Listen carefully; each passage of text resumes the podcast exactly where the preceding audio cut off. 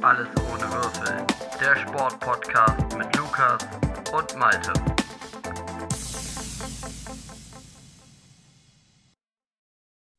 So, jetzt kommen wir mal direkt aus dem Intro mit einem herzlichen Hallo zur Folge 44 vom Alles ohne Würfel Podcast. Grüß dich, Lukas, du sitzt immer noch in Ghana, ist das richtig? Das ist richtig, noch einen Tag. Nächste Woche bin ich dann wieder zurück, ja. Morgen ist der Abreisetag. Ja, und du hast mir gerade eben geschrieben, die Aufzeichnung muss ich ein bisschen nach hinten verschieben. Das Frühstück hat so lange gedauert diesmal bei dir im Hotel. Nimm uns doch mal mit. Was gibt es bei dir im Hotel so zum Frühstück? Also es ist halt ein bisschen ein kleineres Hotel hier und die haben jetzt nicht so einen riesen Frühstücksraum und die machen halt für jeden Gast, der zum Frühstück kommt, frisch so Crepe-ähnliche Pfannkuchen und Rührei oder Spiegelei je nach Wunsch. Und das machen die halt frisch fertig. Und wenn dann halt gerade zur Kernzeit irgendwie viele da sind beim Frühstück, dann dauert es halt ein bisschen länger. Aber das Frühstück ist sehr, sehr geil. Also frische Pancakes, die so, also es ist ja Crepe, also es hat dann eher schon was vom Weihnachtsmarkt-Crepe, den man dann zum Frühstück bekommt. Die haben so einen sehr, sehr geilen Nutella-Verschlag hier, den ich tatsächlich besser finde sogar als Nutella. Gibt es auch selten, dass ich was besser finde als den Schokoaufstrich von Ferrero. Ohne jetzt hier Werbung zu machen. Aber, muss ich schauen, ob ich das finde. Aber ja, ich will mir eigentlich sehr gerne ein Glas davon mitbringen. Also es ist dann auch in so einem Plastikglas und nicht in so einem Glasglas. Oh, aber es hat die gleiche Form. Es hat die gleiche Form wie, wie der bekannte Aufstrich von Ferrero. Und es hat auch ein ähnliches Bild, halt irgendwie dieses Brot mit diesem Messer, was dann aufstreicht, wo dann halt nicht Nutella draufsteht, sondern irgendwie, ich weiß nicht, Doppelschock oder sowas, also Chocolate. Ja, irgendwas steht da drauf, nicht Nutella, aber es sieht sehr ähnlich aus. Aber es schmeckt besser, finde ich. Okay, wo wir jetzt schon mal die 3 Minuten über den Nutella-Verschnitt aus Ghana gesprochen haben, muss ich was gefragt?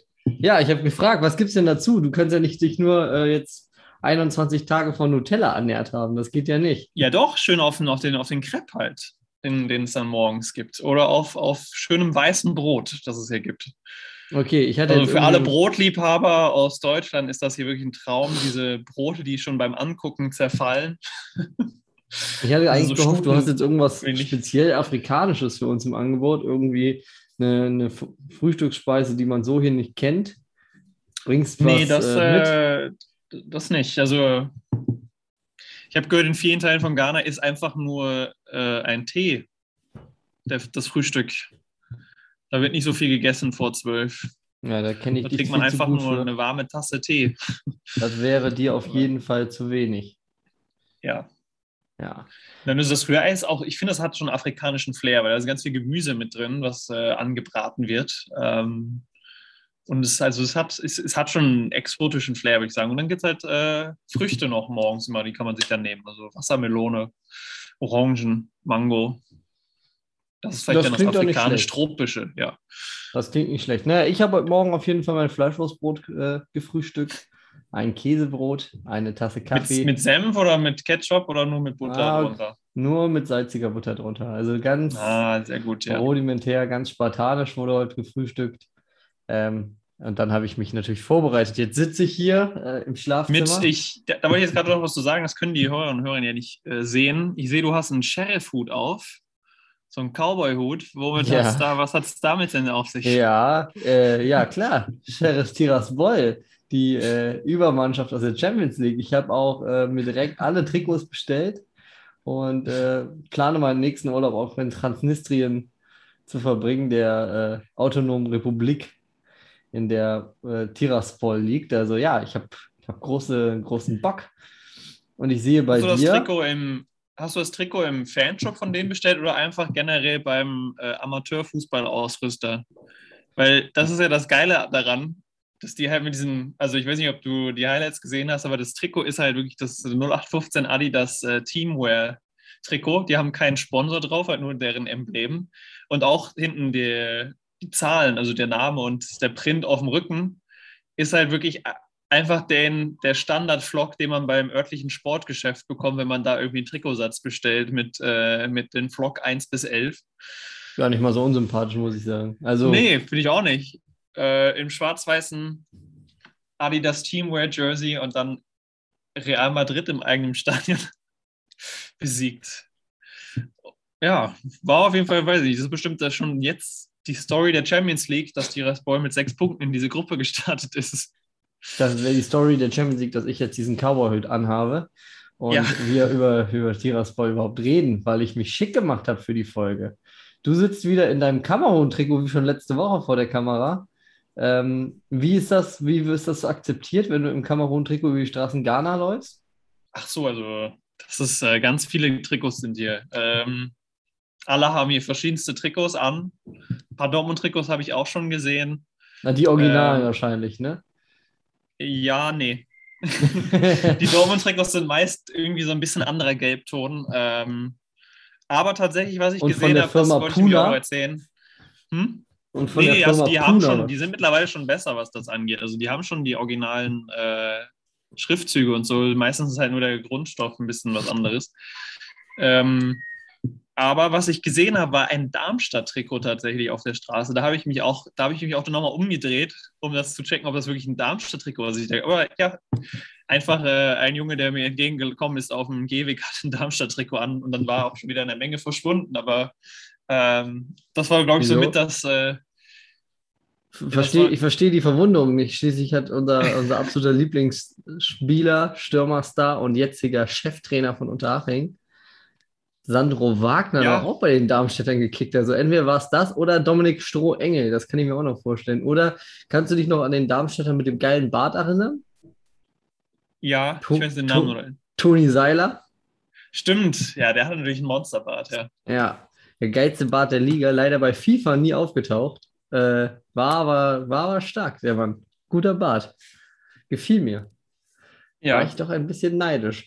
So, Lukas, direkt zum Anfang, wo wir jetzt ja schon muntere 7 Minuten aufnehmen, habe ich etwas klarzustellen. Und zwar letzten Montag, ich war beim Training, du weißt ja, ich spiele in einer starbesetzten Kreisliga-D-Truppe. Hier der Name der Mannschaft ist nicht so häufig gefallen und das ist meinem Mannschaftskollegen ein bisschen sauer aufgestoßen. Die haben gesagt, du kannst ruhig mal den Namen der Mannschaft nennen und auch mal ein paar Spielernamen droppen, wenn du schon Woche für Woche von uns erzählst, sondern wollte ich das an dieser Stelle auch einfach mal machen und meine lieben Mannschaftskollegen, den Sören und den Max, grüßen. Mal sehen, ob sie es hören und ob sie sich dann melden. Die Jungs von Nippes 12, die dritte. Wenn sie jetzt zuhören, können sie noch innerhalb der nächsten 10 Minuten anrufen.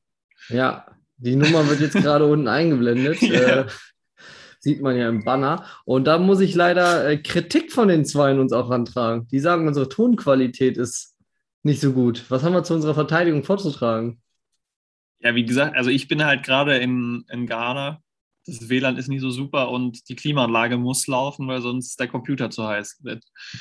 Ja, und du hast natürlich auch nicht dein komplettes Tonequipment dabei, was du sonst immer in stundenlanger Vorbereitung zum Podcast aufbaut. Also von daher, ich glaube, liebe Jungs, wenn ihr das hier hört, dann entschuldigt doch mal bitte unsere Qualität dafür. Ich meine, wir haben das auch erklärt jetzt in den letzten beiden Folgen. Ja, aber wir bestechen ja wir sind ja dafür bekannt, wir sind Techniker am Ball, nicht am Computer, und wir glänzen vor allen Dingen durch unser Fachwissen und unser Knowledge, was den Fußballsport und den Sport allgemein angeht. Also von daher, denke ich, kann man das doch mal verzeihen. Aber wie heißt denn der Club dann jetzt? Du solltest den Namen doch mal drucken. Spiel und Sport Nippes 12. Und zwar da die dritte Mannschaft, auch fleißig bei Instagram folgen.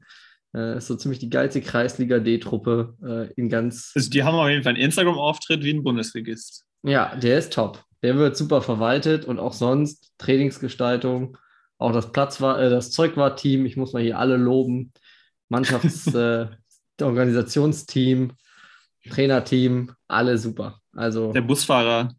Ja, Busfahrer auch top, Platzwart sowieso top. Also von daher, liebe Grüße, das ist alles herrlich. Wenn du mal da bist, Lukas, vielleicht kannst du ja mal für einen Probekick vorbeikommen und dir selber ein Bild davon machen.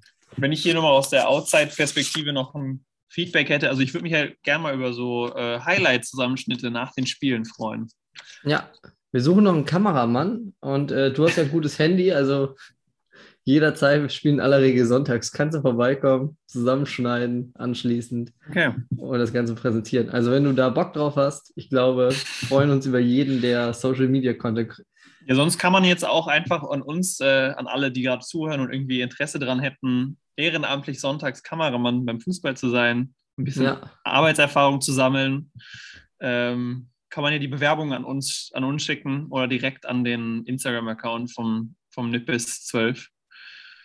Hatten wir tatsächlich letztens da, also nicht jetzt bei Nippes 12, sondern wir haben in Köln gibt es einen freiberuflichen Fotografen und wenn der nichts zu tun hat, dann kommt er zu Fußballspielen von Jugendmannschaften auf die Plätze und fotografiert mit seiner Profikamera. Und da haben wir von einem unserer letzten Meisterschaftsspiele dann sehr, sehr schöne professionelle Fotoaufnahmen bekommen, die dann uns als Mannschaft zur Verfügung gestellt wurden. Also tatsächlich gibt es Leute, die das einfach nutzen und dann üben. Fand ich ziemlich geil, weil die Fotos waren wirklich ein anderes Level, als wenn irgendein Vater Papa mit dem Handy dastehen. Ja, und aus 40 Metern Distanz, also ein verwackeltes Fotoschießen. Nee, das war schon recht professionell und das war echt wirklich ganz cool. Ja, ich hoffe, der hat dann auch so eine coole Weste an. Diese Fotografenweste, die in der Bundesliga steigen. Ich glaube, der hat eine coole Steppweste an, aber ansonsten war das keine Ordnerweste oder keine Mediaweste, wie sie in der Bundesliga getragen wird. Ja, wie steht ihr gerade so sportlich? Wie war der Saisonstart für Nippes 12? Gut, unser Saisonstart, dann können wir vielleicht heute mal ein bisschen darüber reden. Das ist ja in den letzten Folgen dann doch auch zu kurz gekommen. Tatsächlich waren wir nicht so schlecht, aber auch nicht so gut. Also wir haben uns nie irgendwo abschießen lassen. Jetzt gab es zuletzt ein Unentschieden mal wieder. Davor gab es leider auch eine sehr unglückliche Niederlage. Ich glaube, ich habe schon darüber berichtet. Das Spiel musste wegen Verletzung abgebrochen werden. Wir müssen uns langsam reingrooven. Also ich meine, ich bin ja auch neu im Kader. Die Mannschaft muss sich, glaube ich, auch erstmal finden und dann einspielen. Und dann werden wir früher oder später unsere Leistung auch Woche für Woche konstanter abrufen können. Jetzt am Wochenende kommt der Tabellenletzte. Das soll nichts heißen, aber da ist dann die Motivation dann doch hoch. Ja, Heimspiel gegen den Tabellenletzten. Da versuchen wir dann doch die 3 Punkte zu holen und die Liga ist nicht so schlecht. Also selbst alle Teams sind ungefähr auf Augenhöhe.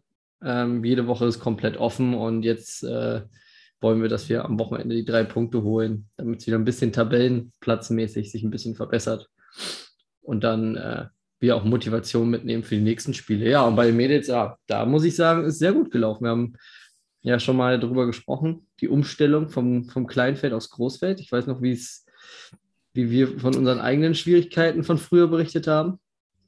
Ja. Und wir haben auf Anhieb die Qualifikation geschafft für die Leistungsklasse oder die Mittelrheinliga und von daher, ja, da bin ich sehr zufrieden. Gibt es jetzt weiter Auswärtsfahrten? Ja, ich glaube, die weiteste Auswärtsfahrt wird dann so Richtung Region Aachen sein. Das ist schon weit. Ja. Großer Traditionsclub in Schwarz-Gelb, der da spielt und da werden wir live aus dem Tivoli dann. Ja. Dann kann das Stadion auch mal benutzt werden.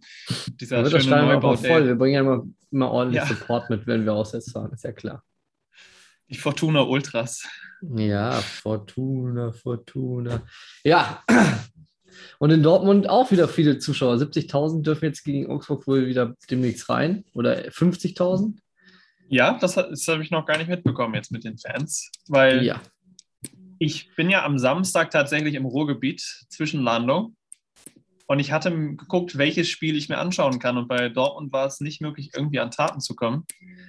Deswegen kann ich jetzt auch schon mal droppen, dass ich am Samstag bei der Regionalliga West dann vor Ort sein werde beim Topspiel zwischen Platz 1 und 2, RWE gegen RWO. Aber bei Dortmund sind dann jetzt auch wieder 70.000 zugelassen. Also ist auf jeden Fall wurde das Kontingent jetzt erhöht und wenn du jetzt eine Karte kaufen möchtest fürs Spiel gegen Augsburg am Samstag, dann geht das noch, Lukas. Du hast zu früh gekauft. Nein, dann komme ich gleich in die... Die haben das Kontingent erhöht. Schade. Wo willst du sitzen? Ich kaufe dir jetzt eine Karte. Live. Ab 16 Euro. Willst du auf der Süd sitzen? Ja, natürlich am ehesten da, ne? Ja, dann nehmen wir doch mal. Mit wem gehst du hin? Also ich gehe mit meinem Vater zu Rot-Weiß-Essen eigentlich. Naja, du kannst jetzt auch 2 Karten auf der Süd, Block 11, 16 Euro die Karte. Ja, das können wir dann nach der Folge, kann mich dann drum kümmern. Ich wollte dich jetzt auch nicht live ärgern vor dem Podcast-Mikrofon, aber wenn man dann schon mal die Möglichkeit hat, Karten zu kaufen. Ich habe leider keine Zeit, grundsätzlich in letzter Zeit wenig Zeit, um Fußball zu gucken. Vielleicht schaffe ich es ja dieses Wochenende, aber ins Stadion werde ich es wohl nicht schaffen. Wobei ich gehe morgen Abend, tatsächlich am Freitagabend gehe ich ins Stadion. Fortuna Köln spielt gegen Preußen Münster. Also spielen auch 2. Das ist auch ein Topspiel. Auch ein Topspiel. Wir gehen als Mannschaft geschlossen hin und das wird auch ganz nett werden. Hoffe ich zumindest. Ja. So. Wir können jetzt live dem Lukas zuhören, wie er googelt. Das ist die beste Vorbereitung, weil er jetzt gerade dann doch gesehen hat, ich kann die Karten kaufen fürs Dortmund-Spiel. Ich sehe das Ärgernis in deinen Augen. Ja. Aber RWO gegen RWE ist auch ein super Spiel, Lukas, ich würde mir das angucken. Dortmund, warst du schon häufig, da kannst du auch jederzeit wieder hin, wenn du in Deutschland bist. Das wird nicht so schwierig werden. Wie ein Spiel zwischen RWO und RWE zu sehen, das in dieser Spitzenliga auch. Also da sehen wir ja quasi die Aufstiegskandidaten, alle 4 am Wochenende. Oder ist RWO nicht als Aufstiegskandidat gehandelt in der Regionalliga West? Nein, ich glaube, Rot-Weiß-Essen ist schon der klare Favorit eigentlich diese Saison wieder gewesen, weil jetzt auch Dortmund 2 ja nicht dabei ist. Ja, aber es ist ja auch Anfang der Saison und RWO ist sehr gut gestartet RWE und RWO sind, glaube 2 Punkte auseinander. Auf Platz 1 und 2 mit jeweils einem Spiel weniger als die Verfolger, also die jeweils eine, also der Sieger kann sich dann schon ziemlich deutlich absetzen. Deswegen ist da schon Bedeutung drin im Spiel. Ja, ist ja auch ein Derby, ne? Also ungeachtet davon, ob da die Tabellenplatzsituation und wie es alles ist, aber Rot-Weiß-Oberhausen, Rot-Weiß-Essen ist ja traditionell ein hitziges Gefecht. Oder liege ich da falsch? Ja, also das ist schon natürlich Ruhrgebiet, da ist alles irgendwie ein bisschen Derby und irgendwie Stimmung drin und ich kann mich noch daran erinnern, Rot-Weiß-Oberhausen war ich auch mal beim Auswärtsspiel von RWE bei RWO und da war auf jeden Fall auch hitzige Stimmung da. Ich weiß gar nicht mehr, wie das Stadion, das mittlerweile anders heißt, das müsst ihr jetzt eigentlich wissen, aber das Stadion, das liegt da am Rhein-Herne-Kanal, zwischen Wasser am Gasometer auch, also sehr schön, aber genau. Jetzt geht es natürlich kommt RWE zu Gast ins Essener Stadion. Da warst du ja auch schon mal, das moderne Stadion Essen.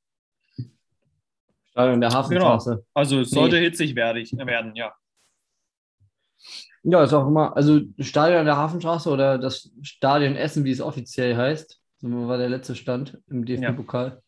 Ist ein nettes Stadion, also ist noch so ein richtiges Fußballstadion, die Ecken offen, wenn dann kalter Wind geht, dann zieht's. Dann muss man sich eine dicke Jacke anziehen. Wer sich das ausgedacht hat, da baust du für, weiß nicht wie viel Millionen Euro ein neues Stadion und dann, ja, also alle Tribünen sind überdacht, aber das bringt halt nichts, wenn es regnet und ein bisschen Wind geht, weil die Ecken so offen sind, dass da ordentlich durchbläst. Und da musst du einen Platz in der Mitte finden, damit du nicht direkt... Ja. Also das ist ja wirklich... Das sind ja die einzigen Plätze, wo man ein bisschen safer sitzt, ist dann irgendwie mittig, relativ weit oben. Aber wenn du in der ersten Reihe sitzt... Ja. Dann sind wir nächste Woche im Regionalliga West Podcast und reden über Spitzenspiele in der Regionalliga West. Diese Woche wollen wir ein bisschen über Champions League reden. Du hast wahrscheinlich, obwohl du in Ghana bist, Zeitverschiebungen hast und der Strom andauernd bei euch ausfällt, hast du wahrscheinlich mehr mitbekommen von der dieswöchigen Champions League als ich. Ja, gestern nicht. Vorgestern habe ich schon ein bisschen was gucken können, aber das WLAN hat leider auch halt seine Schwächen. Und das sorgt dann nicht für die beste Qualität des Streams und irgendwann musste ich dann aufgeben, weil es dann gar nicht mehr ging. Deswegen habe ich jetzt, ehrlich gesagt, analysemäßig kann ich jetzt nicht so viel sagen. Ich habe Dortmund gegen Sporting geguckt, ich habe das Tor gesehen und das Spiel so ein bisschen Eindruck davon gewonnen, aber ich habe jetzt da nicht wirklich intensiv schauen können, leider. Ja, Donyell Malen hat seinen ersten Treffer gemacht. Knoten ja, also das Tor war natürlich ein Traum. Also das war, wenn man sich irgendwie so ein Tor aufmalen kann, so ein Spielzug mäßig, Akanji auf Bellingham, Bellingham auf Malen, Malen Tor. Alles irgendwie mehr oder weniger One-Touch oder irgendwie also Two-Touch, wenn man das so sagen will. Das war richtig schön rausgespielt. Ja, und Bellingham, also wie der da diese Körperdrehung hat und dann direkt diesen Pass in den Lauf von Donny Malen schickt. Das war schon sehr, sehr stark. Und der Abschluss war auch super. Ja, und das ist auch jetzt dann schön für den Stürmer ist ja immer wichtig, ne? Wenn er irgendwie den Verein gewechselt hat, dass dann irgendwann das erste Tor fällt. Wenn es nicht im ersten Spiel fällt, dann beginnt ja immer das Zählen der Medien und wahrscheinlich auch irgendwie das Minutenzählen bei einem selbst. Jetzt hat er das gemacht. Ich glaube, das wird ihm bestimmt auch nochmal helfen. Ja, jetzt gegen Augsburg darf es gerne so weitergehen, ne? Da darf er gerne nachlegen. Zumal wir ja nicht sicher sind, ob Erling Haaland am Wochenende wieder spielen kann. Wäre schon wichtig, wenn der Holländer da mal ein bisschen sich üben würde, ein bisschen heiß laufen würde jetzt beim Tor schießen. Ja, weil das war natürlich gegen Gladbach, das war nicht schön zum Anschauen. Also da war das WLAN einigermaßen okay und das hat aber leider keinen Spaß gemacht. Das war wirklich sehr, sehr grausam zum Gucken, das Spiel, da ging gar nichts. Und dann kam auch diese blöde... Woran meinst du, hat es gelegen gegen Gladbach? Ich meine, wir haben letzte Woche noch darüber gesprochen, Gladbach unangenehmer Gegner. In Gladbach hat man zuletzt eigentlich mal ganz gut ausgesehen. Gladbach jetzt nicht mit dem besten Saisonstart. Wir haben uns als klaren Favoriten da gesehen. Haben auch gesagt, du kannst da eben auch stolpern und dann wird es unangenehm. Woran hat es gelegen, Lukas? Ich muss zu meiner Schande gestehen, obwohl ich gesagt habe, ich würde es schauen. Der Fußball, er verliert mich, glaube ich, gerade so ein bisschen. Ich muss mich mal wieder ein bisschen rannähern. So viel eigenen Fußball im Kopf, dass ich mich nicht nur Samstagnachmittags auf die Couch setzen kann. Gut, das war ja abends, ne? 18:30 Uhr, Topspiel, beste Sendezeit. Also die Ausrede finde ich jetzt ein bisschen schwach. Aber nein, also woran hat es gelegen? Also Haaland und Reus waren beide verletzungsbedingt nicht dabei und dann hast du schon gemerkt, dass offensiv es dann fehlt. Giovanni Reina ist noch verletzt. Ich glaube, Julian Brandt war auch angeschlagen am Samstag und konnte nicht spielen und dann fehlen halt irgendwann die Kreativkräfte und du merkst halt schon bei Moukoko, dass der physisch noch nicht, also das kannst du auch nicht erwarten, dass der halt einfach noch nicht dann Schwierigkeiten bekommt, wenn du dann gegen diese physisch starke Gladbacher Mannschaft spielst.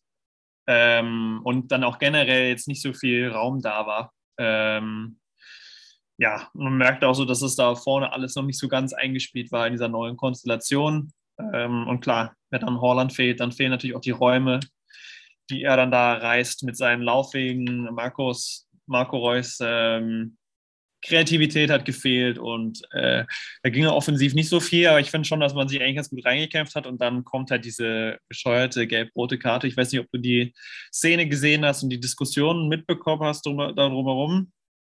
Ja, das bestimmende Thema, ob das zu viel war, ob es zu hart ist vom Schiedsrichter, ob das ein Abwinken ist, ob das eine respektlose Geste von Mo Dahoud war.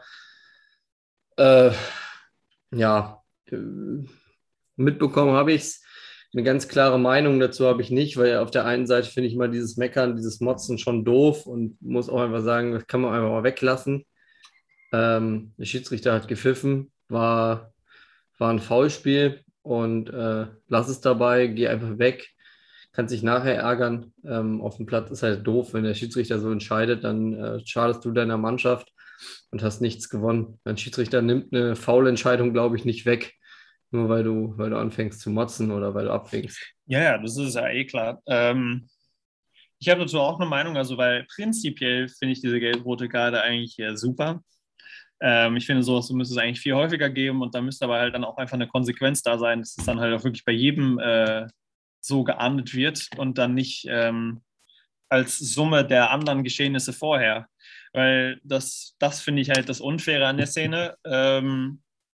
Lars Stindl hat sich die ganze Zeit beklagt, vorher irgendwie auch für krasse Fouls keine gelbe Karte bekommen und hat sich dann trotzdem noch beklagt und gemeckert und auch ähnlicherweise gemeckert und hat keine gelbe Karte bekommen. Rafael Guerrero hat genau das Gleiche gemacht in der Szene vorher und dann kommt Mo Dahoud. Und natürlich, wenn du dann merkst als Spieler, okay, das wird heute durchgelassen, dann ist natürlich, weiß ich nicht, vielleicht im Kopf dann die Schwelle ein bisschen niedriger dafür, das auch zu machen.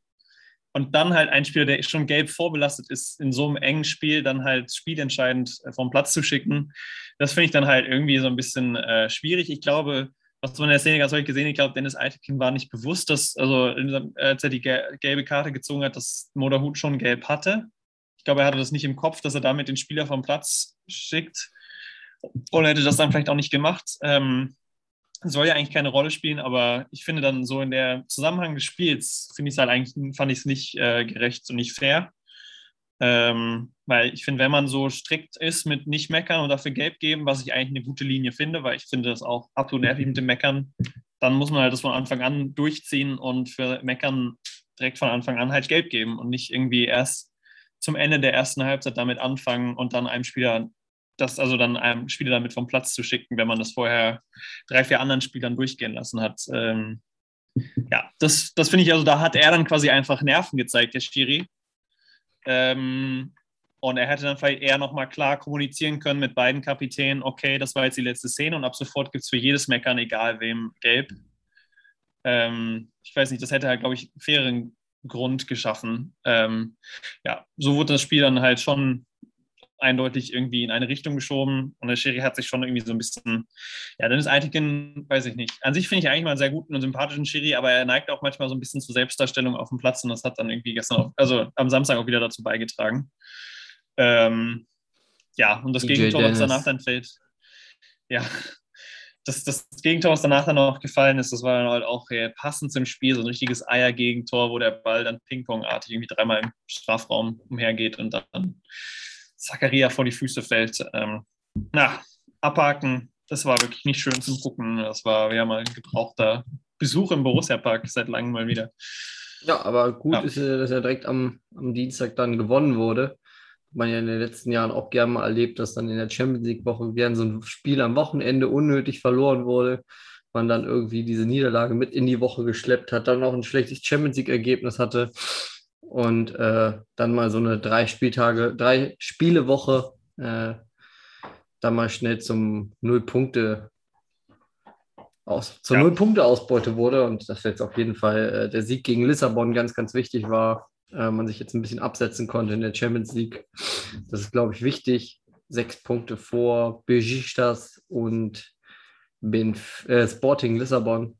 Und mit Ajax Amsterdam dann eben um den ersten Platz buhlt, das finde ich, glaube ich, hat man dann in 2 oder 3 Wochen richtig interessant. Also. Ja, es ist erstmal Länderspielpause, glaube ich, und danach geht es dann den Doppelspieltag gegen Ajax, Hin- und Rückspiel. Ajax sieht richtig stark aus. So, das, glaube ich, wird sehr spannend. Und ich glaube, dieser Gruppensieg wird vielleicht nicht ganz so einfach zu holen sein, wie er vielleicht manchen BVB-Fans schien zu Beginn zum Ende der Auslosung. Ich glaub, gegen Sebastian Aller hat wieder getroffen, ne? Also 5 Treffer jetzt schon in 2 Spielen. Wir haben ja aber auch einen gewaltigen Stürmer vorne. Ja, auch die Stimmung im Stadion da ist halt Wahnsinn. Ausverkauft in Ajax jetzt in Amsterdam. Die Stimmung da in der Arena ist auch schon richtig, richtig geil. Kann ja auch was damit zu tun haben, dass die ihren Fans mal ein geiles Trikot ins Angebot geworfen haben. Das steigert vielleicht die Stimmung bei den Fans, könnte der BVB sich gerne mal ein bisschen was abgucken. Und dann wäre die Stimmung auch noch ein bisschen besser, als sie ohnehin schon ist im Signal Iduna Park. Meinst du eigentlich, dass die Praktikanten eingestellt haben, um schwarzem Edding dieses Zeichen jetzt auf die Trikots zu malen? Oder wie haben die das jetzt gemacht? Ja, den Gag habe ich auch gelesen. Also ich glaube, sie haben einfach was drüber geflockt, kurzfristig. Okay. Ich muss ja ehrlich sagen, ich habe dir ja auch die Woche geschrieben, dass das viel diskutierte Champions-League-Trikot von Borussia Dortmund, das ist schon wieder ein Thema hier im Podcast. Ich finde ja ehrlich gesagt, ich fand die Farben ja gar nicht so verkehrt. Also das, was ja auch einige Fans beklagen, dieses Neongelb, das finde ich ja persönlich ziemlich geil. So als Reminiszenz an frühere Zeiten, an die 90er Jahre. Ich finde es echt geil. Ich finde auch den Aufdruck BVB 09 jetzt nicht so schlimm. Wenn das nicht das Logo ersetzt hätte. Also ich finde diese Debatte, kein Logo auf dem Trikot, finde ich wirklich, das Allerschlimmste. Jetzt sind wir der einzige Verein, der das Puma-Ausrüster-Trikot bekommt plus Vereinslogo. Also bisschen was hat der Fanprotest gebracht und jetzt muss ich auch sagen, finde ich es gar nicht mehr so schlimm. Da hatten wir in den letzten Jahren ein paar Trikots, die waren weniger offensichtlich Ausrüster-Trikots. Da war von Anfang an das Logo drauf und die sahen beschissener aus als das Trikot jetzt. Also so schlimm ist es nicht. Ich meine, es ist neongelb, ganz schlicht, dann hat es einen schwarzen Brust oder so einen schwarzen Brustring, zwei dünne. Wer sich über BVB 09 aufregt, weiß ich nicht. Der ist, glaube ich, vom falschen Verein, weil das ist ja nun mal Teil von Borussia Dortmund. Ist ja auch eine Reminiszenz an früheres Trikot. Ja. Gab es ja schon mal so in den 80er Jahren, glaube ich. Und ja, jetzt finde ich das Trikot gar nicht mehr so verkehrt. Das mit dem Logo, das war unverzeihlich. Haben sie jetzt nachgebessert, haben sie eingesehen. Und ja, vielleicht, wenn man damit erfolgreich ist, und ich finde den Print nach wie vor auf der Rückseite. Ich finde da die Trikotnummern mit dem Schwarz und Weiß und das finde ich halt schon ziemlich geil, muss ich sagen. Also das sieht schon gut aus. Also liebe Marketingabteilung, Malte vom Podcast Alles ohne Würfel hat da jetzt... Ja, ich sag ja, die hätten einfach... Also ich muss halt auch sagen, ich finde halt, dass das pinke Evonik, das sticht sich halt so ein bisschen mit dem Neon. Das ist halt mein Problem. Deswegen finde ich das Auswärtstrikot ganz nett. Das schwarze Champions League Auswärtstrikot. Weil da ist das Evonik nämlich in diesem Silberweiß. Nur an alle Dortmund-Fans, die interessiert sind. Also, ja. Ja, also ich meine, das Schwarze haben, das finde ich ganz nett. Dass Evonik jetzt nicht unbedingt davon zurücktritt und da sie ja eh nur noch Cup-Sponsor sind, das ist dann irgendwie logisch. Klar könnte es ein schönerer Sponsorenaufdruck sein. Es könnte auch mal gar kein Sponsorenaufdruck sein. Das finde ich, glaube ich, noch schöner. Ja, wie bei Tiraspol.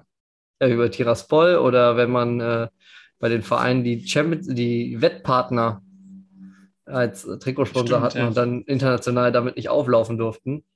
Das finde ich gar nicht so verkehrt. Also ohne Sponsor sieht ein Trikot immer schöner aus. Sei denn, man hat so einen richtig coolen Sponsor. Da fällt mir jetzt aber auch Martini oder Jever. Ja, darf man ja leider nicht mehr tragen. Aber wie geil wäre Dortmunder Kronen zum Beispiel als Trikotsponsor. Oder Brinkhoffs einfach. Ein Sondertrikot in der Brinkhoffs-Edition würde ich eher kaufen als Evonik als Trikotsponsor. Der kultiger. Ja, ich weiß nicht, wir hatten, sollen wir das unsere Challenge ans Ende bringen und jetzt noch ein anderes Thema sprechen, so was in der Fußballwelt, nicht in der Sportwelt gerade ein Thema ist, oder wollen wir jetzt beim Fußball bleiben und danach zu einem anderen Thema gehen? Ne, lass uns jetzt gerne beim Fußball bleiben und dann zum Schluss, wenn wir nochmal eine legendarische 11 jeweils präsentieren, die wir letzte Woche ja angekündigt haben. Dann lass uns jetzt beim Thema Fußball bleiben. Hast du ein Thema, was du unbedingt besprechen willst? Ach so, nee, ein Thema aus der Sportwelt hätte ich jetzt noch. Das ist kein Fußball, sondern Basketball. Oh. Da geht ja die NBA-Saison bald los. Können wir sehr gerne Oktober, machen. Glaube ich. Genau, und da geht die NBA bald los und in der USA ist auch Impfungen ein Thema. Die NBA hat keine Impfpflicht aufgelegt den Spielern. Und unter der Bedingung, dass man sich mehrmals in der Woche testen lässt, müssen Spieler sich nicht impfen lassen. Nur jetzt gibt es ein Problem. Die USA ist ja ein großes Land mit vielen einzelnen Verantwortlichkeiten, ähnlich wie in Deutschland, wo auch einzelne Bundesländer, einzelne Städte, Gesundheitsämter eigene Regeln haben. Und jetzt gibt es nämlich ein Problem. San Francisco, New York sind unter anderem Städte, wo schon klar gesagt wurde, dass es Spielern oder generell Besuchern von Sporthallen es nicht erlaubt sein wird, diese zu besuchen, wenn sie nicht geimpft sind. Und das gilt auch für Spieler. Und die Golden State Warriors zum Beispiel aus San Francisco, die haben einen Spieler, der ist nicht geimpft und er hat jetzt auch schon mehrmals in Interviews Anfang des Jahres gesagt, dass er sich nicht impfen lassen wird und sich nicht dazu zwingen lässt zu impfen. Und das Stand jetzt bedeutet, dass er von den 41 Heimspielen in der Saison keins bestreiten darf. Außer er lässt sich jetzt noch impfen also oder es wird jetzt noch irgendwie... Michael Wendler spielt Basketball, wusste ich gar nicht.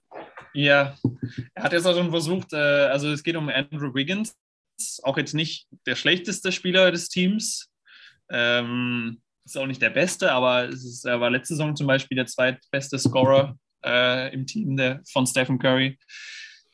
Und also schon ein wichtiger Bestandteil der Mannschaft, und er lässt sich halt nicht impfen oder will sich nicht impfen lassen, und Stand jetzt wird er damit dann alle 41 Heimspiele verpassen.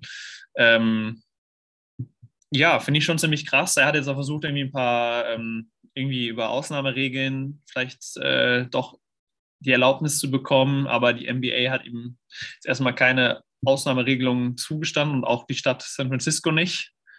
Und Stand jetzt, also einen Monat vor Saisonstart, ja, ist er erstmal abgemeldet für die Heimspiele.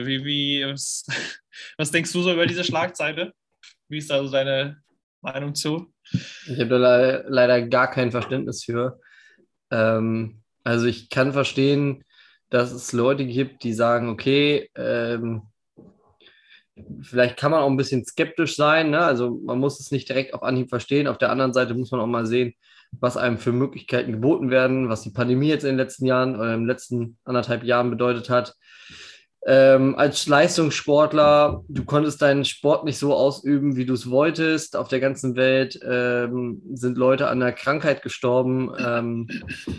Die Fakten sind nicht von der Hand zu weisen, dass du vielleicht nicht der Erste sein willst, der sich impfen lässt, aber kann ich eventuell auch noch verstehen, dass Leute sagen, ich warte erstmal vielleicht ab, guck mir das mal an, aber die Forschung, die Ergebnisse und auch die Zahlen sprechen ganz klar dafür, dass diese Impfung hilft und dass es einfach sinnvoll ist, sich zu impfen, und ich kann niemanden verstehen, der da sich irgendwie sein Recht auf Freiheit angegriffen sieht, weil er sich impfen lassen soll. Gut, jetzt muss man dazu sagen, Amerika ist sowieso kein so solidarischer Staat. Da wird anders verteilt, da wird anders umgegangen mit einigen Themen. Da sind eine Menge Leute unterwegs, die verrückte Ansichten haben. Nicht zuletzt der ehemalige Präsident des Landes hat das vorgelebt, dass man Fakten verweigern kann. Und wenn du dann denkst, dass dein Körper als Leistungssportler dein Kapital ist, dass du fit sein musst, dann solltest du dir vielleicht einfach mal anschauen, was so ein schwerer Corona-Verlauf oder auch ein einfacher Corona-Verlauf mit deinem Körper machen kann, was es da für lange Zeitfolgen haben kann, wenn du dir diesen Virus holst. Und wenn es dann eine Möglichkeit gibt, sich davor zu schützen, dann ist jeder, der es nicht macht, einfach nur ein Idiot. Also tut mir leid. Also ich fände es eigentlich komplett richtig, wenn der Verein ihn jetzt komplett suspendieren würde. Ja, es gibt noch einen anderen prominenten Spieler, der auch von seinem Kaliber her absoluter Topspieler ist. Und der spielt halt in New York. Und der könnte auch noch ein Problem bekommen. Da ist nämlich bekannt, ob er sich jetzt geimpft hat oder noch nicht. Aber er steht öffentlich sehr, sehr gegen Impfungen, auch schon vorher, auch generell gegen Impfungen. Du kennst ihn auch, glaubt auch, er hat schon öfters mal von der flachen Erde geredet, Kyrie Irving. Alter. Also schon einer der Besten. Und er hat jetzt schon, also auch wohl, also es gibt jetzt das Rolling Stone Magazin, hat jetzt wohl auch berichtet, dass er in Spielerkreisen jetzt schon öfters Leuten gewarnt hat vor der Impfung. Und da er daran glaubt, an eine geheime Gesellschaft, die da, also diese ganzen Conspiracy Theories, die es da so gibt, dass er daran glaubt, oder dass es der Plan des Teufels ist, jetzt da irgendwie alle impfen zu lassen oder was auch immer, sehr verrückte Theorien. Das ist ja richtig. Und das ist jetzt noch nicht bekannt, also es wäre halt krass, weil also die Brooklyn Nets sind eins der besten Teams von dem Kader her, und wenn sich jetzt da der beste Spieler nicht impfen lässt und dann nicht spielen darf bei den Heimspielen, das wäre schon, ja, ziemlich krasser Einschnitt. Da bin ich jetzt sehr gespannt, wie es da jetzt sich dann zuspitzen wird, bis zum 20. Oktober, glaube ich, geht's los. Oder auf jeden Fall, bis es losgeht, die letzten 3-4 Wochen jetzt davor. Das wird sich jetzt nach euch noch ein bisschen zuspitzen, das ganze Thema, und wird noch sehr spannend, glaube ich. Ja, ich kann nur hoffen, dass sich irgendwie diese Spieler dann doch nochmal dazu bewegen lassen, ein, zwei wissenschaftlich fundierte Papers zu lesen und vielleicht nicht nur dem YouTube-Algorithmus zu folgen, weil das ist ja, flache Erde ist ja schon einfach eine absurde Idee, wenn du dann auch noch deine Weltverschwörung hinterwitterst. Na, also ich kann die Gründe, dass man sagt, okay, vielleicht ist das auch noch nicht alles so weit erforscht, ich kann das in Teilen noch nachvollziehen, aber so ein Kai Irving, der ist ja komplett abgedreht in seiner Weltansicht und das sollte nicht Schule machen. Auf der anderen Seite, ja klar, also in der Bundesliga gibt es ja auch keine Impfpflicht. Wenn man negativ getestet ist, wenn man sich regelmäßig testet, dann finde ich, dann ist das schon mal ganz gut. Ich glaube, dann kann man Infektionen vermeiden. Auf der anderen Seite, wenn jeder an sich selber denkt und an sein eigenes Wohlbefinden, dann ist die logische Konsequenz, dass du dich impfen lässt. Also wir haben es ja jetzt auch bei Dortmund gesehen oder in der Bundesliga gesehen, dass dann wirklich auch noch Spieler, wenn sie dann ausfallen, das dauert dann eine Zeit, bis du wieder in den Tritt reinkommst. Und das sind Top-Sportler. Und ich habe auch schon von Sportlern gehört und gelesen. Und die hatten einen milden Verlauf und im Anschluss war dann der Körper nicht mehr der gleiche, nicht mehr gleich leistungsfähig. Und da sollte jeder mal drüber nachdenken, ob man sich das wirklich dem Risiko stellen will. Und das ganz genau für sich abwägen. Aber bin ich gespannt, was dabei rumkommt und wie die NBA das handhabt. Ich fände es ja ganz gut, wenn da mal durchgegriffen werden würde. Dann einfach, ich weiß nicht mehr, welcher der Experten, der vielen Sportexperten in der USA, auch ein ehemaliger Spieler, ich bin mir nicht mehr ganz sicher, ob es im Kontext des American Football oder des Basketball, weil der hat nur gesagt, irgendwie die Sportler in Amerika, die spritzen sich so viel Scheiße in ihren Körper, um irgendwie Muskeln aufzubauen und das irgendwie zu unterstützen und ja, haben dann irgendwie Angst davor, eine Impfung sich zu spritzen wegen irgendwelchen Nebenwirkungen. Also ich glaube, wir sind uns ganz einig bei dem Thema. Es ist schon crazy, auch generell sich jetzt gerade nicht impfen lassen zu wollen. Irgendwie so. Auch sehr gutes Zitat, was ich diese Woche in einem Video von einer Satire-Show gesehen habe, von einer Live-Aufnahme auf der Straße, wo sich einer aufgeregt hat über die Leute, die sich nicht impfen lassen, weil es dann die gleichen wären, die sich täglich 10 Kippen vor der Tür rauchen, aber dann von den Nebenwirkungen der Impfung Angst haben. Ja oder nimm mal Supermarktfleisch oder nimm mal alles, also ne, was wir tagtäglich in Deutschland auch so zu uns nehmen, ohne genau zu wissen, was da eigentlich abläuft. Oder wenn wir, kannst mir auch nicht erzählen, dass die Leute wissen, was im Aspirin, wie die Wirkung von Aspirin ist, wie ein Ibuprofen-Wirkstoff im Körper funktioniert. Das begreifen wir auch alles nicht. Das nehmen wir aber, weil es ganz normal geworden ist. Ja. Und vielleicht sollte man einfach denen vertrauen, die Ahnung davon haben. Das sind halt eben Mediziner und Wissenschaftler. Ja, weiß nicht, dann so letztens, bevor wir jetzt vielleicht zu unserem Special kommen, noch der letzte Abschluss. Hinweis jetzt nochmal, nächste Woche ist der 5. Oktober, glaube ich, ja. Nächste Woche, unter der Woche geht's los in der Frauen Champions League. Da ist auch schon mal ein bisschen Werbung, also ich werde auf jeden Fall ein bisschen reinschauen und mir die Highlights auf jeden Fall auch nachher anschauen davon und dann können wir in der nächsten Folge darüber sprechen. Nächste Woche geht's los, Frauen Champions League, also Damen Champions League. Kann man ja auch alles live gucken. Live gucken bei DAZN oder auch ganz gratis bei YouTube. Also da gibt es wirklich eigentlich gar keine Entschuldigung mehr, sich das nicht mal anzuschauen oder wenigstens die Highlights sich mal reinzuschauen und dann vielleicht mal so ein bisschen die Vorurteile, die man vielleicht noch so hat zum Damenfußball, dass man da anfängt, die abzulegen. Ja. Jetzt müssen wir zu unserem Top-Thema kommen. Wir haben ja letzte Woche über eine ghanaische Fußballmannschaft gesprochen. So, und die Fußballmannschaft hat uns dazu inspiriert, aufgrund ihres Namens. Und wir sind seit letzter Woche auch große Fans dieser Mannschaft. Sehr geiler Twitter-Account, sehr geiles Maskottchen. Das Maskottchen ist eine grün-gelbe Krabbe. Die Rede ist von den Mysterious Nars aus der... Oder Mysterious Dwarfs, ja. Dwarfs. Englisch ist nicht so gut. Ist nicht so gut. Also die mysteriösen Zwerge ist der Spitzname, übersetzt ins Deutsche. Ja, das ist ja nicht nur der Spitzname, es ist ja der offizielle Mannschaftsname. Also, ja, das ist der offizielle Mannschaftsname, ja. Der offizielle Vereinsname ist mysteriöse Zwerge ins Deutsche übersetzt und das hat uns verleitet zu sagen, okay, wir kennen ja auch eine Menge Fußballer, die man als vermeintlich als Zwerge bezeichnet, also Fußballer mit kleiner Körpergröße. Gibt es ja hier und da auch. Also ich kann mich jetzt nicht davon freimachen, nicht dazu zu gehören, zu den kleinen Fußballern. Ich stehe aber nicht in meiner Elf, die ich aufgestellt habe. Und wir haben gesagt, jeder von uns stellt eine Elf auf mit kleinen Fußballern. Mir hat es auf jeden Fall Spaß gemacht in der Recherche. Ja, bei mir auch. Also ich muss sagen, das war interessant. Ich habe natürlich, also meine Herangehensweise war bestmögliche Elf aus aktiven und nicht mehr aktiven Spielern, aber so absoluten Legenden auf ihren Positionen, die nicht die größten waren. Bin eigentlich mit der Faustregel reinzugegangen, so rund 1,70 Körpergröße. Ich musste da auf 3 Positionen drüber gehen, weil ich da einfach keine absoluten Legenden gefunden habe, die irgendwie kleiner waren. Und mein größter Spieler im Tor ist sogar auch 1,82, aber für einen Torwart ja immer noch sehr, sehr klein im Vergleich. Genau, aber ich habe mir die Körpergrößen noch alle aufgeschrieben, die ich habe. Und mein Team hat im Durchschnitt die Körpergröße 1,70. Also ich habe meine Faustregel erfüllt und habe mich daran gehalten. Und ich habe sogar 7 Spieler, die drunter sind. Also das wird wirklich, die werden bei Ecken, hätten sie, glaube ich, große Probleme.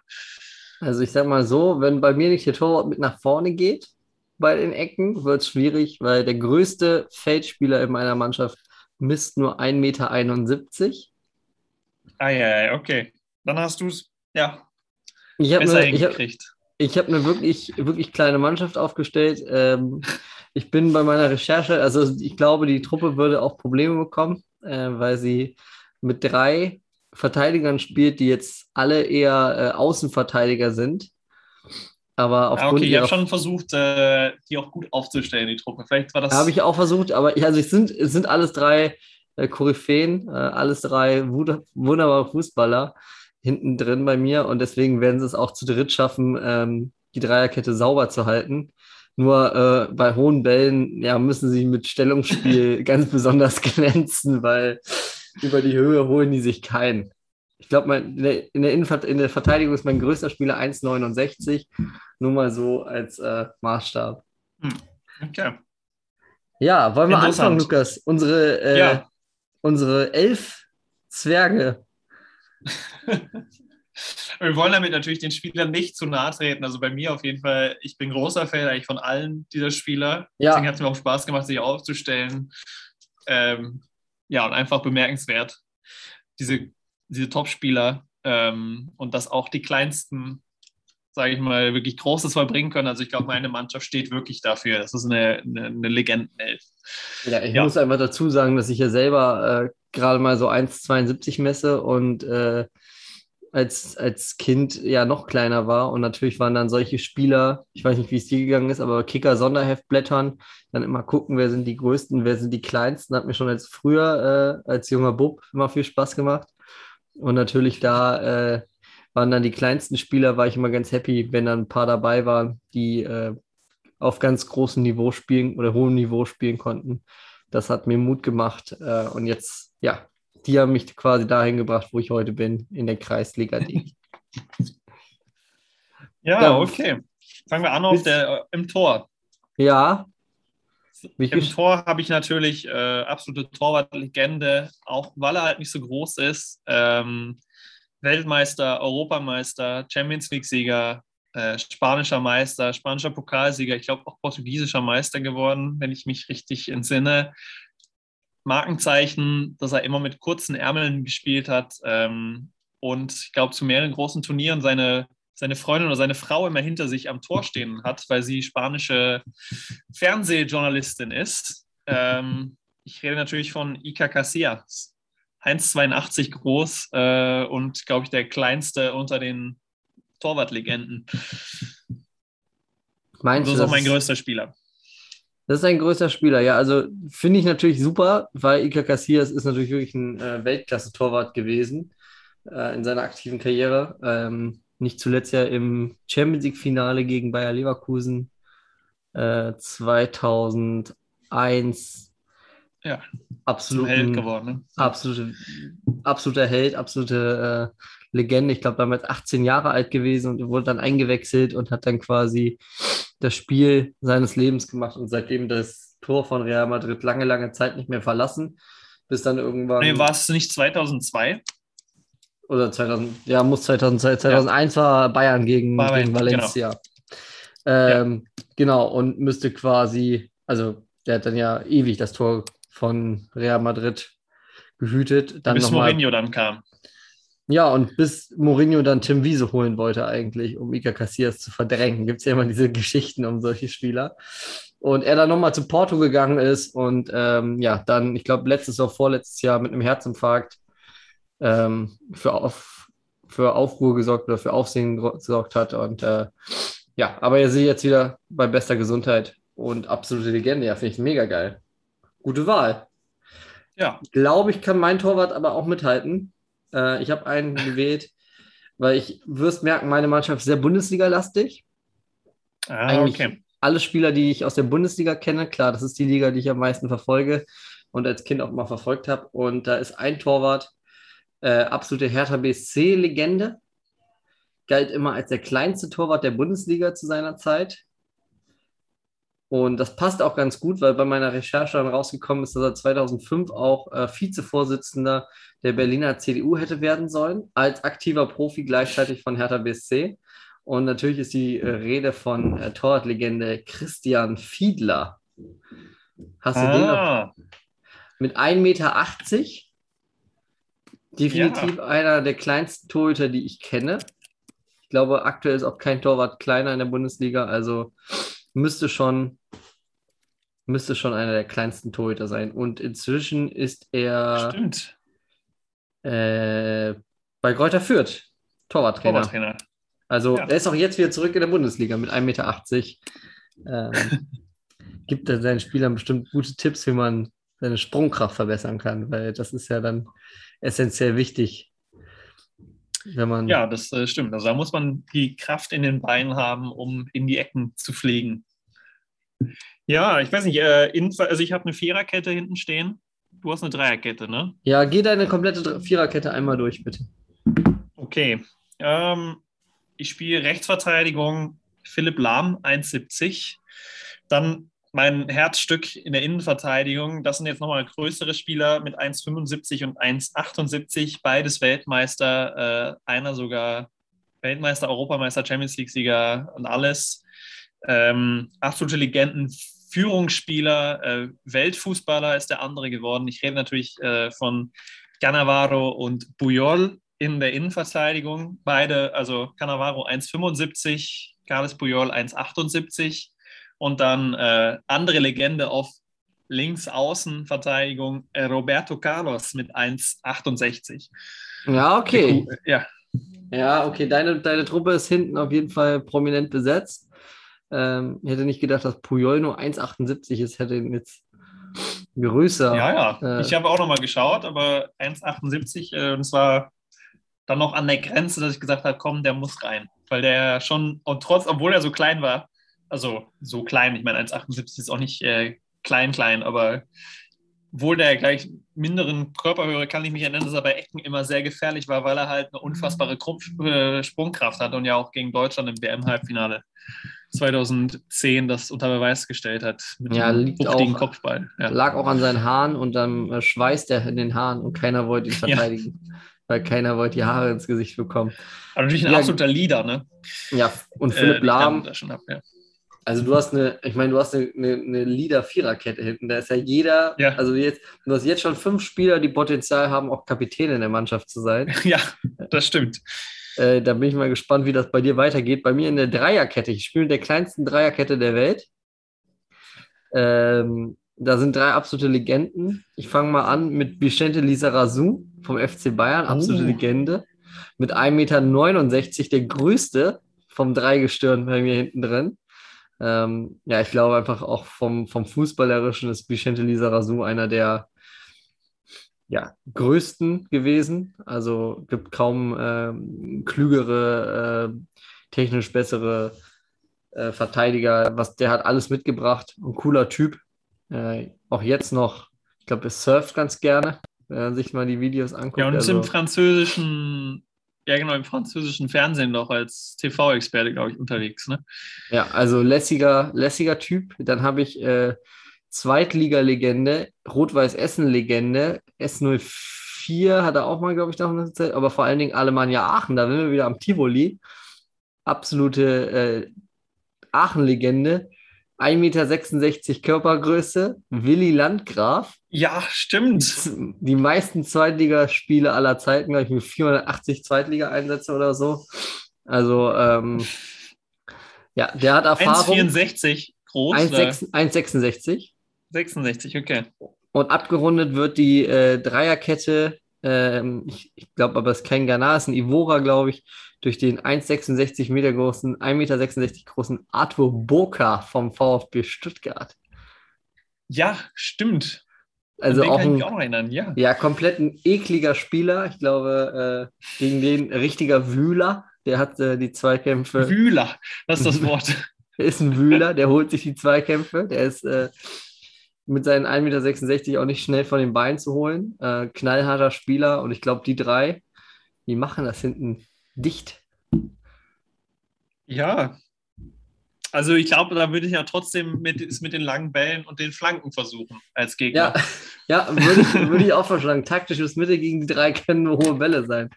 Weil auf dem unten, am Ball, alle drei nicht vom Ball zu trennen, auch Willi Landgraf knallhart.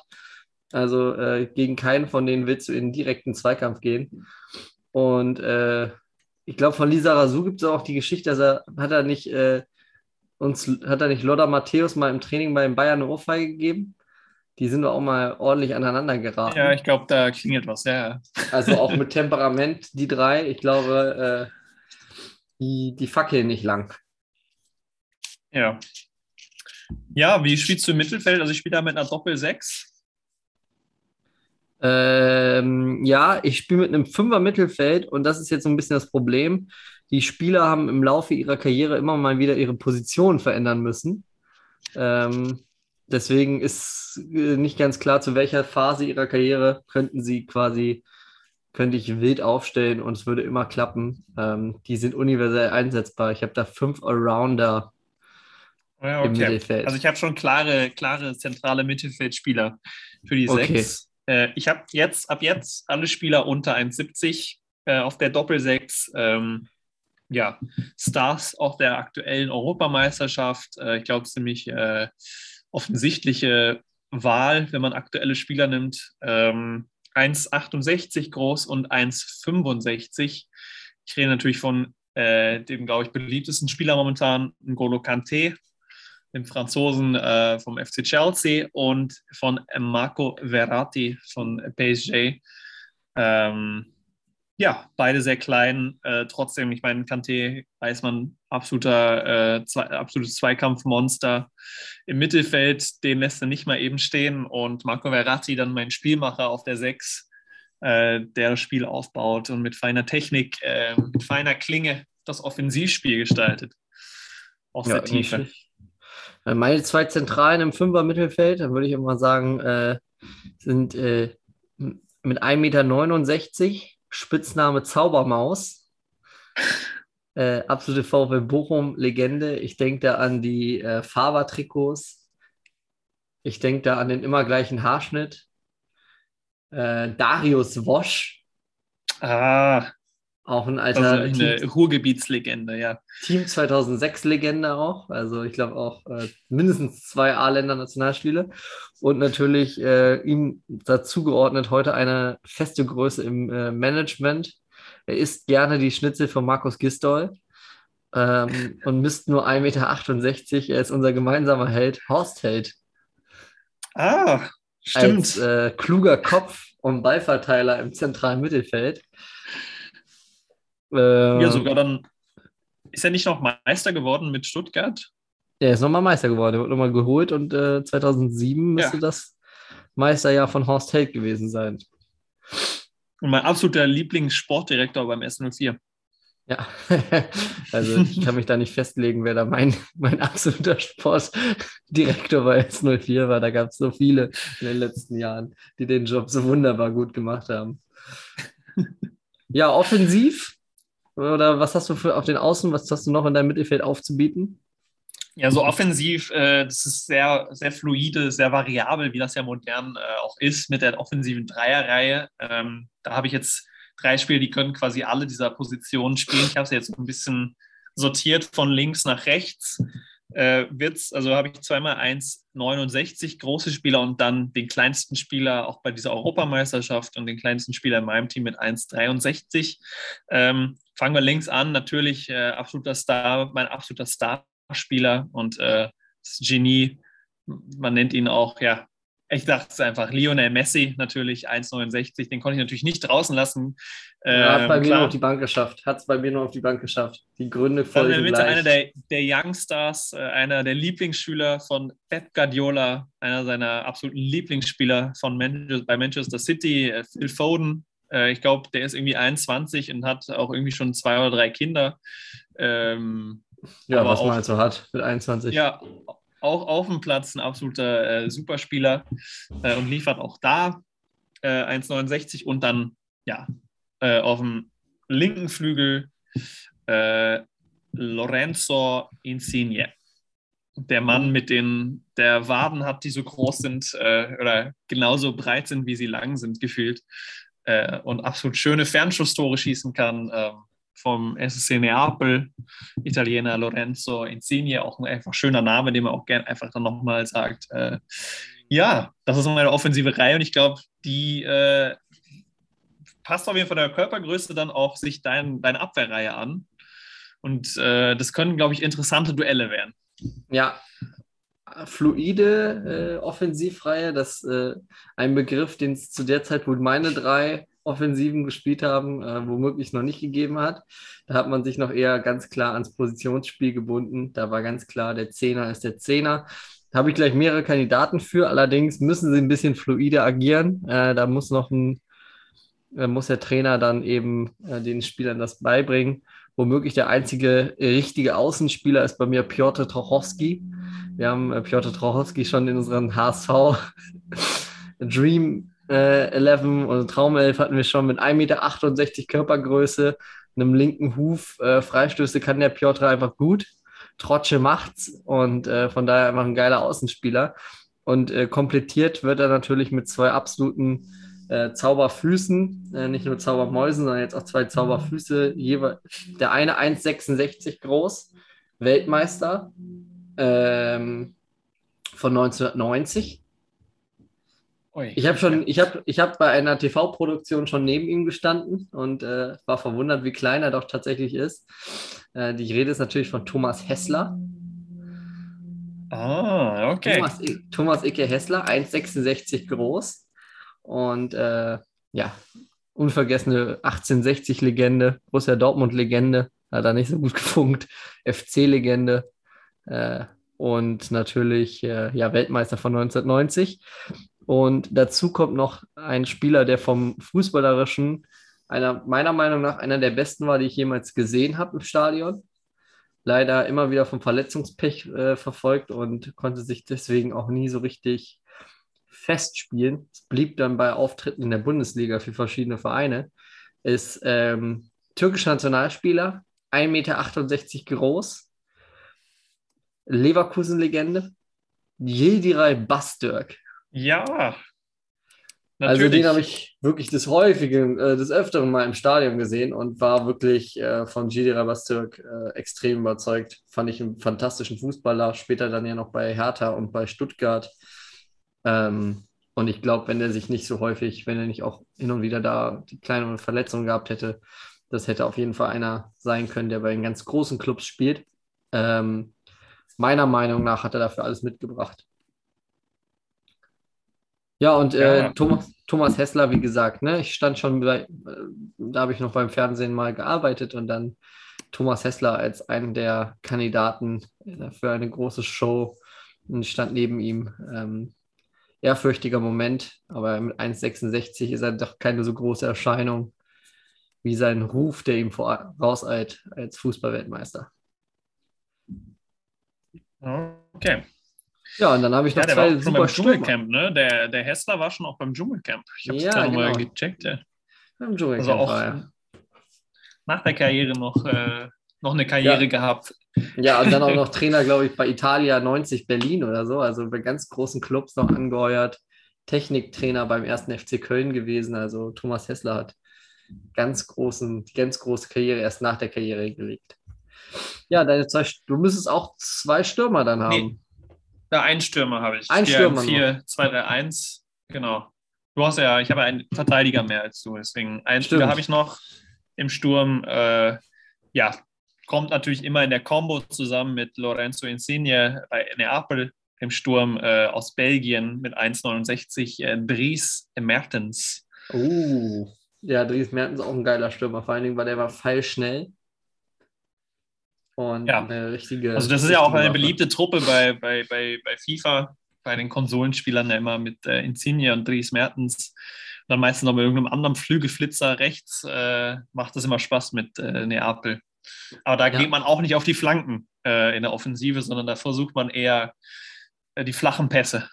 Ja, also bei mir im Sturm ist jemand, der Flanken auf jeden Fall gut verwerten kann. Mit 1,71 Meter hat er bei der WM 2006 eindrucksvoll unter Beweis gestellt.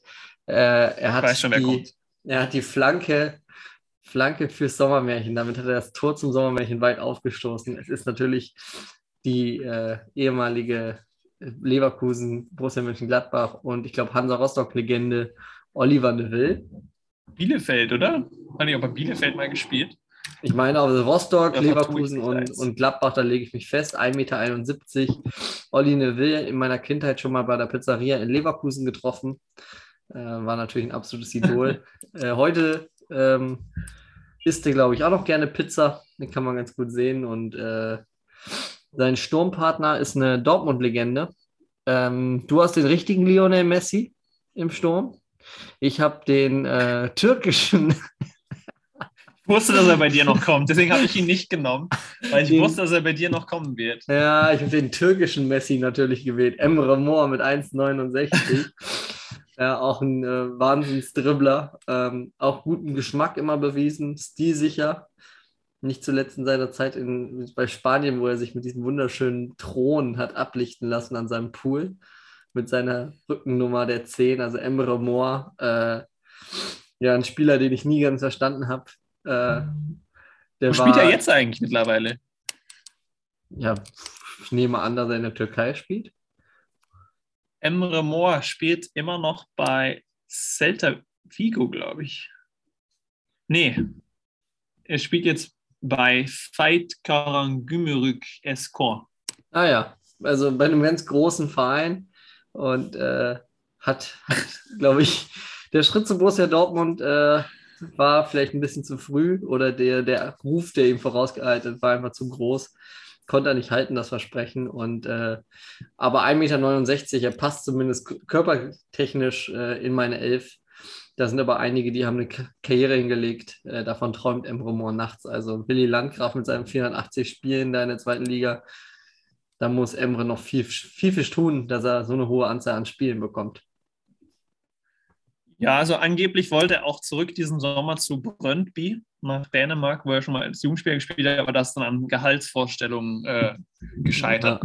Ja, er wollte das gleiche Gehalt wie bei Borussia Dortmund auch bei Brøndby bekommen, finde ich, glaube ich.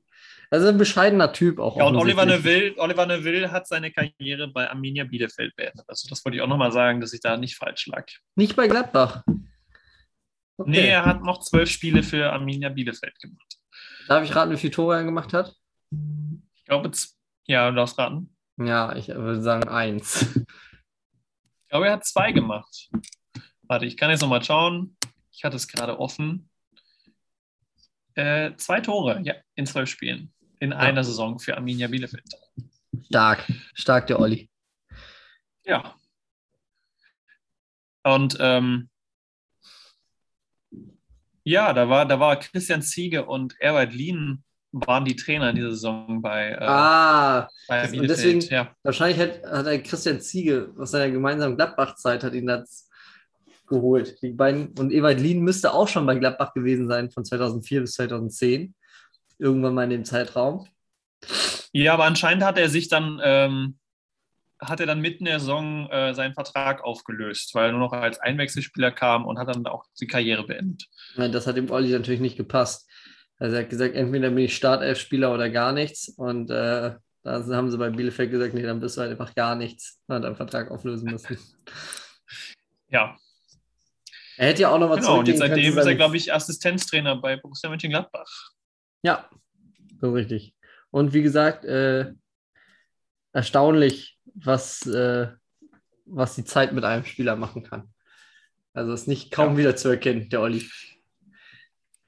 Ja, Lukas, super Elf. Ich glaube, deine Truppe würde meine Truppe knapp mit 1:0 besiegen. Ja, wir hatten schon andere Herangehensweise jetzt hier. Also ich habe auch schon drauf gesetzt, deswegen ich wusste, dass wir nicht die gleichen Spieler nehmen, weil ich hatte schon drauf gesetzt, dass du mehr so die deutschen Legenden nimmst, so aus dem deutschen Kontext, und ich bin da jetzt so mehr auf die internationalen Stars und Legenden gegangen. Ja, nö, da haben wir doch zwei super Traumelfs zusammengestellt. Dann schicken wir das doch so jetzt einfach zusammen an die Mysterious Drafts und dann können die da ein bisschen in der Kaderplanung mal ein bisschen schauen und sich daran orientieren, oder? Ja, vielleicht Willi Landgraf hat auch eine Fußballschule, habe ich gesehen. Vielleicht kann er da ja 1, 2 Talente schmieden. Überschicken. Ja. Ja, das wäre doch nicht schlecht. Gut. Wow. Ja, nächste Woche müssen wir schauen. Ich bin für ein paar Tage im Urlaub. Ich weiß nicht, wie mein Internet dort sein wird. Ich fahre in das... Ist ja auch international. Ist ja wieder Länderspielpause. Das wäre ja auch dann wieder ein guter Zeitpunkt, Pause zu machen, wenn nötig. Ja, dann verabschieden wir uns in die Länderspielpause und dann hören wir uns nach der Länderspielpause wieder. Kannst du mir aus dem Stegreif sagen, gegen wen Deutschland spielt? Rumänien. Und Liechtenstein. Müssen die auch nochmal Nordmazedonien kommen? Nordmazedonien, Rumänien und Liechtenstein, kann das sein? Ich habe keine Ahnung, deswegen frage ich dich. Du, wenn ich das jetzt noch schnell nachgucken soll, damit wir wissen, was wir verpassen in der Länderspielpause. Das sage ich dir sofort. Die deutsche Nationalmannschaft spielt natürlich gegen Rumänien, Nordmazedonien und Liechtenstein. Weiß ich doch alles. Ja. Nee, Liechtenstein kommt erst in der nächsten Länderspielpause. Also dann folgen nochmal Knallerspiele mit Liechtenstein und Armenien zum Jahresabschluss. Werden wir dann auch verpassen. Besser geht's nicht. Ja, jetzt zurücklehnen, Wochenende nochmal genießen. Vielleicht kannst du ja doch nochmal nach Dortmund fahren. Ansonsten holen wir es nach und dann wünsche ich dir ganz viel Spaß bei RWO gegen RWE am Wochenende. Also ich werde nicht mehr umschwingen. Also ich habe mich für Rot-Weiß-Essen committed am Wochenende und werde auch an der Hafenstraße zu finden sein. Also an alle Zuhörer und Zuhörerinnen, die vielleicht zufällig auch ins Stadion gehen am Samstag bei RWE für ein Selfie. Ich werde auf der Haupttribüne irgendwo sitzen. Ich komme aber gerne aus meinem VIP-Bereich runter, um ein paar Selfies zu machen. Ja. Mit Alles ohne Würfel-Fans in der Halbzeitpause. Jeder, der sich bis dahin noch ein T-Shirt aus unserem Merchandise-Shop kauft und das am Samstag anhat fürs Foto mit Lukas, der kriegt einen Gutschein für die nächste Bestellung über 5%. Also jetzt zuschlagen. Und wünsche ein schönes Wochenende, Lukas, und gute Heimreise morgen. Danke. Ciao, mach's gut. Ciao, ciao.